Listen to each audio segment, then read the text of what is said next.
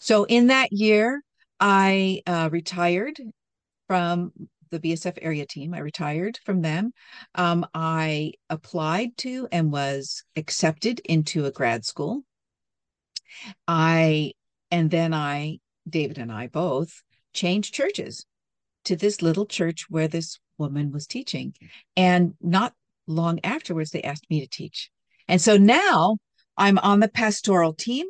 And um, so that's one, that's a larger body of shepherds and teachers. And then I'm on a smaller body, four person teaching team, two men and two women.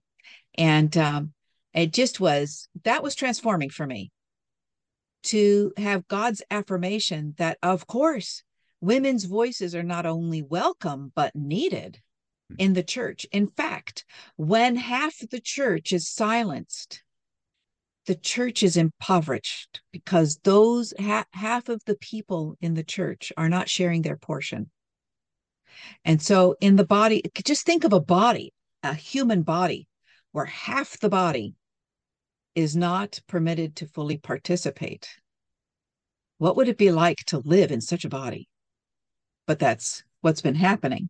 And so now I was in a thriving church where every voice counts, matters, shares their portion, and the experience is rich. So you preach on an average of one Sunday a, a month right now? You're the the preacher. We, yeah, I guess if you would, yeah, I guess you could call it that. um, some, I guess, some Sundays I'm teaching, some Sundays I'm preaching, but yeah. we sh- we equally share the Sundays. Yeah. And so actually I just had a turn where I did three in a row was my choice because I wanted to build a head of steam for what I was going to talk about um, this past Sunday, which is First John 3 3 and or 3 1 through 3, which is a powerful and lush passage. But but we build up to that because it doesn't just happen out of thin air. And I love the discoveries we've had offline. You're talking about your discoveries in in the Gospels, yes. especially.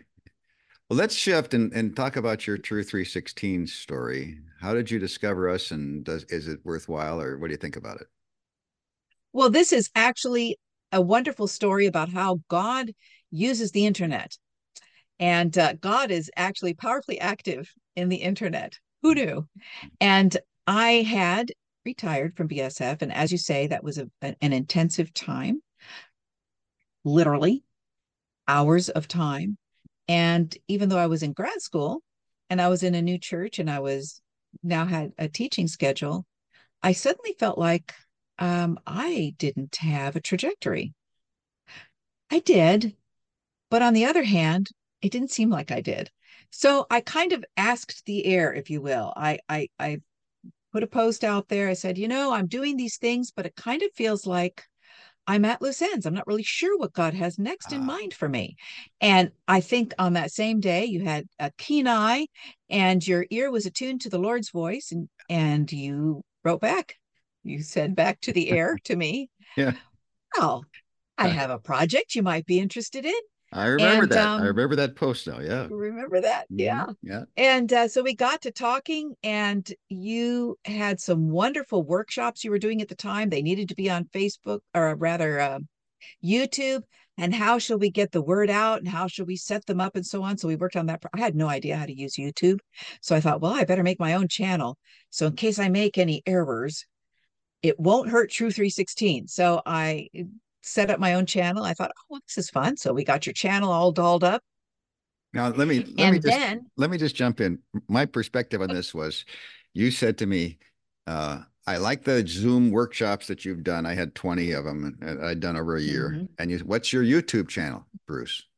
I said, Yes, I don't have a YouTube channel. You said, Well, you really need to put that up on YouTube. And I said, That's a yes. that's a great idea but I don't know how to do it and I don't have the time. There was a long pause. And then you said, Well, can I do it for you? And I said, Oh, yeah, that'd be great. But I didn't know you didn't know how. That's right. And yet you offered to do it. So you, then you taught yourself how to do it and then you did it. All right. So here's a commercial. Yes. People can go to YouTube now and they they put in the at symbol. It's the at TRU316. And that's mm-hmm. our YouTube channel now. And we just we we've got, you know, tens, you know, lots of people paying attention to our YouTube channel, and and uh, you're welcome to go on and subscribe if you're if you haven't subscribed to this yet, and you're listening to this or watching this. Please subscribe at Tru316. So now you did that. Keep going now. Sorry. Well, and so um I saw the material in these workshops and it was it's really grand. And I think you had started podcasting and so you had scripts that you were using and I yeah. felt like those scripts really should be made available and you agreed. And then we, we we agreed together they really should be a book. And then I thought, you know, if I were reading a book that was telling me things that I'd not only never heard before from the scriptures, but they were also things that were very unlike, one might even say the opposite of what I thought the scriptures were supposed to say because of other teachers, I would want to see for myself. I would want to go back to the scriptures and be able to piece together what the Lord showed you. I would want God to open my eyes to that. And so, how would I do that? Well, with my BSF training, it, it just seemed like we should have some Bible studies. And you agreed. And so, what did we do? We put together some books and we put some bible studies in them and we wanted them out there right away and we wanted them to be uh, at a price people could buy. So we said to each other well we're just going to self-publish then. Why not? This way we can price these books um, to an income that an ordinary person can buy books and we're going to be able to have them say exactly what we want them to say, even though it might feel controversial in some circles. And so we did that. And we published those books together pretty quickly, I think. We got them all done. So what so we, we, did that. Now, what we have now is is four books called the Eden Book mm-hmm. Series.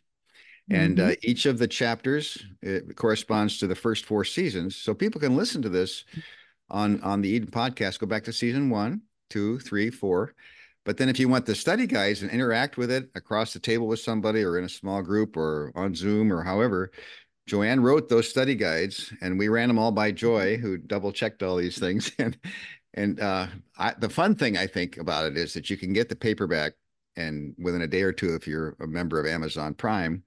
Um, but you also published them for us, Joanne, in Kindle ebook format, and uh, yes. uh, and we priced it at three dollars and sixteen cents, which is because that seemed like a good number. So so people mm-hmm. can get that get that, and we have we have them also on Audible.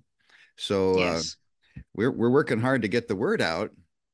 And then mm-hmm. somebody came along and said, you know, we need to. Uh, Bruce, can you resurrect those Zoom sessions again? And so now what we do is we do two week long workshops. So there's mm-hmm. the Eden workshop on Genesis 2 and 3. And there's the Beyond Eden workshop on Ephesians 5 and 6. There's the Back to Eden workshop on 1 Timothy 2 and 3. And there's the Because of Eden workshop on 1 Corinthians 11 and 14. And then for fun, we threw in 1 Peter 3. And all those workshops are just two weeks, two weeks long. So if you go to tru316.com slash workshop, you can sign up for those and uh, interact with the book, the study guide, and have a small group. And that's been maybe the the best feedback we've gotten from anybody is, you know, oh, this is clarity and it's freedom and uh, it's it's uh, mm-hmm. it's a mm-hmm. lot of fun. And then I ask you if you would be my co-host on the Eden podcast.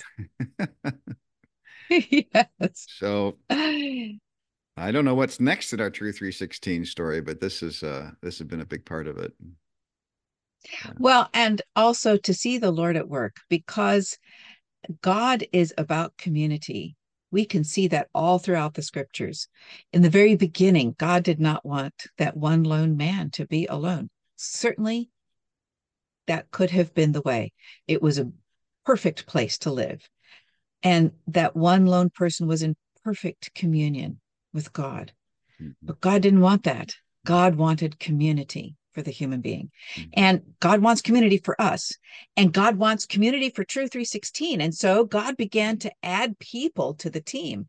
And and and that began with um, workshops and uh, it has continued with you have annual events in Minneapolis. Um, and it's really continuing with people who have gone through the workshop and now are supporters of Tru316 in a variety of ways. So that has been beautiful to see. God creating community in Tru316. And it, it's fun to have other people to be together with. I enjoy it. Well, it's been fun to have you in, together with us right now. I can already tell we're going to yes. have to cut this into several episodes. so, so, we'll do that. The Joanne Hagemeyer story on the the Eden podcast. Thanks, Joanne. Thanks, Bruce. Bye.